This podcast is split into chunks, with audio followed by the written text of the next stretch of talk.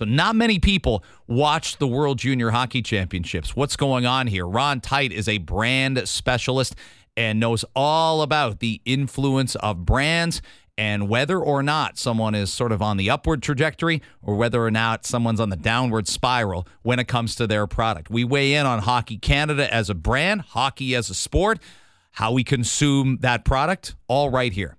Very happy to have uh, our next guest on uh, to discuss.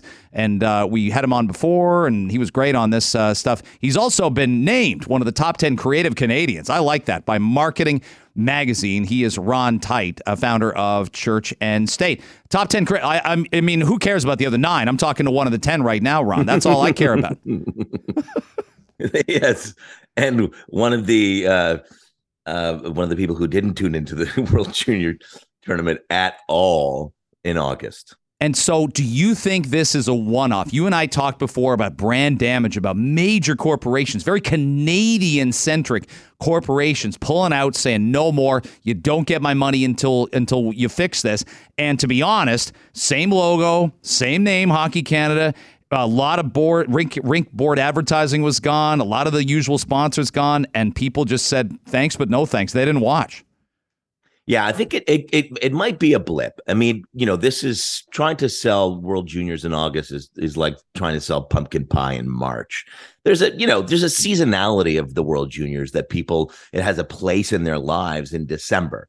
That's we know it is. That's when we watch it, and everything suits up for that.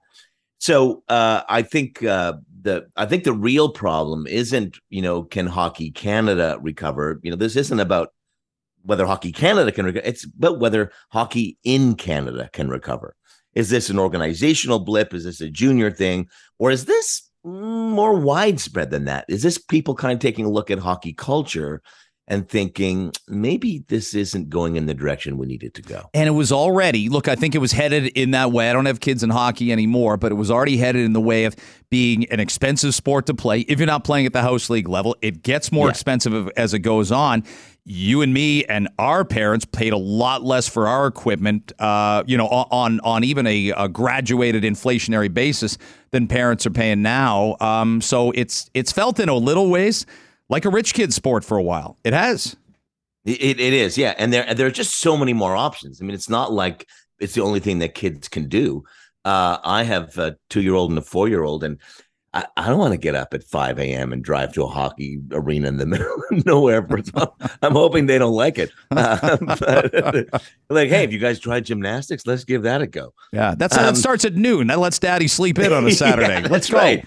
That's right. But yeah, there's just you know in the in the brand world, there are some brands that can can stand the test of time because of poor competition, great legacy, everything else. And hockey now is just seeming like it just seems like it's that old dusty brand. You know, they're like, oh yeah, my dad used that brand, but it's not a contemporary brand. And that's the danger that hockey uh, and, and all hockey, not just hockey can. I'm talking in the NHL, I'm talking the OHL, and uh, and all kind of amateur hockey across the country. This is a hockey problem. Ron Tite is joining us on Toronto today, and you know, even if we're talking entertainment options, even if we're talking about how you know television networks have to compete with streaming, there's so many more sports available to click through. Whereas you and I sat there 30, 35 years ago on a weekend and there were seven or eight channels to choose from. There isn't yeah. that now. And when you can watch any soccer match, any F1 match, the UFC, like there's just, there's new sports, let alone the access to traditional sports. So we just grew up watching nonstop baseball and hockey in Canada. There's more options for kids and young adults. Yeah, you know, what happened is that you know the cost of production came down drastically, and then uh, global and instantaneous distribution was available to everybody. And when you combine those two things, low cost of production, global distribution, what you get is this desire to create niche and create and consume niche content. And so, I, look, I've got a friend whose son is at a Rubik's Cube tournament. There are people who are kind of tuning in to follow this the, the rise of e gaming, of yeah. uh, not just playing video games, but sitting down, looking at Twitch to watch other people play video games. So people can get really, really interested in really niche pursuits and really niche uh, sports. Do you feel like the name and the logo? I, I saw the logo and I kind of I kind of flinch still when I see the logo and the black red and the white. And look, uh, uh, any kind of Canadian hockey logo or brand probably has to feature the colors red and white. But but I see the name, and I I, I know we talked about this when we talked in June. I, I just don't think it's it may not be sustainable. And maybe this week was sort of the bellwether for people to sit around a boardroom and go, no matter what happens to any of us, if any of us are still standing a month or two from now, or we try and get our funding back, we got to change the name and how we how we appear to the consumer.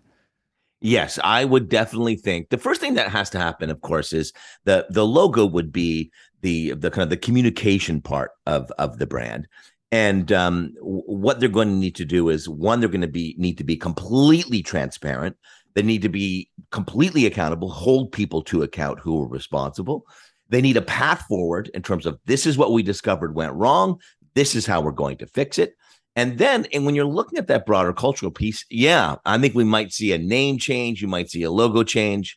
Um, and then if it is a broader hockey culture problem, then you're going to have to see the NHL and all the other hockey organizations get involved and step forward and say, you know what, this is it's kind of a Me Too moment. It's mm-hmm. like us too. You know what? We've got to change this. And the change room needs to literally, are you ready for this, Greg? Yeah. The change room literally needs to become the change room. It needs to become the place that changes. It needs to become the conversations change, that behavior changes, and that action changes. Mm-hmm. And only then will the communication of that change be really powerful and give them a chance to come back. Ron Tite's kind of to join us, Chief Creative Officer at Church and State. So for a big brand, you're sitting in a boardroom today at, at Tim Hortons or Telus and you're talking about these things there probably isn't a big push to jump back in yet. Not enough has happened. Like it, it's not just about a pound of flesh, it's about sustainable, meaningful, progressive change. And I don't think any of us could say, I mean, the federal government's not exactly knocking at the door going, hey, here's your funding back. Grassroots organizations aren't saying, hey, enrollment's up, take our money. None of that's happening. Zero of it's happening. No, they they just for a marketer to make that decision, and certainly for people like us or agencies who advise marketers on those decisions, we need to look at the numbers and go, hey, this makes sense for you to be here, either from a performance standpoint. Oh, wow, there are 10 million people that watch this game and you guys missed out. Or, you know, from a brand connection standpoint. And right now, because the, there are too many variables to evaluate those numbers, Right now, it's all about a brand connection. I don't want my brand associated with the values of that organization because they're out of sync. So when it appears as if the values are heading back, and it looks like mm-hmm. I can support this with data that says you guys should be there, yeah, I think you're going to see those decisions continue. Do you think these are harder decisions to make or easier decisions to make in the social media world we live in. I, I, look at people's, you know, their Twitter accounts or their Instagram. Everybody kind of has kind of has their own their own talk show. They've got their own megaphone, so they can say, "I had a bad experience with this airline or with this restaurant. You should boycott it." But but if if you're not really a big voice, you're, you're kind of screaming out into the uh, into the wilderness. But if enough people say we don't want any part of this, and this has happened, you see this more happen more in the states with you know maybe something on Fox News or even something on one of the other networks where they're like, "This personality's gone too far. Here are all the products that endorse him. Don't buy these products." It that seems yeah. to be more frequent now. Whereas 25 years ago, you could kind of probably creep back if you're one of these companies and decide if it's worth it or not, even as a trial balloon basis. Yeah, Greg, I'll tell you the, the conversation that's really uh, that dominates a lot of creative discussions in boardrooms that we have with clients is what happens if we get that one negative t- tweet that blows up. So there is this fear in marketers of, yeah, but what about that one person? What about that minority group who, you know, of of you know, 1.5% of Canadians that represent uh, a certain interest? What if they come back at us and we have to defend this? Can we defend this? And back in the old, you know, running a TV commercial days, that just didn't happen. No. The, the conversation was how many letters are we going to receive from concerned Canadians? Now, uh, you know, uh, the the mobs can take you down in a millisecond. Like I think I think Don Cherry's that cautionary tale, isn't it? Social media wouldn't have been kind to something he might have said in 1986 or 1990 on television. But and again, it maybe it's a perfect storm. Maybe he's, you know, aging out. Maybe there's consideration to, to go with fresh voices and fresh faces. But for how it all landed, um, it, it was sort of, it checked every box that, that might mean, well, maybe you won't see Don Cherry again after what he said the one night.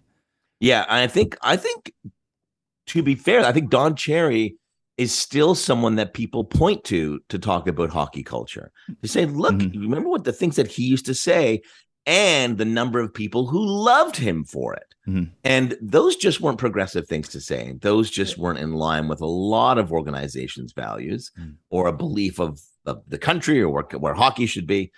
And uh, I think we're still, I think we're still feeling the Don Cherry effect. Mm-hmm. But yeah, you're right. He would have been mm. canceled uh, much sooner uh, had social media been around earlier. Ron Tite, Chief Creative Officer at Church and State. Smart dude. Great stuff. Loved having you on, Ron. Thanks very much for the chat today. Thanks, Greg. Have a great week, everybody.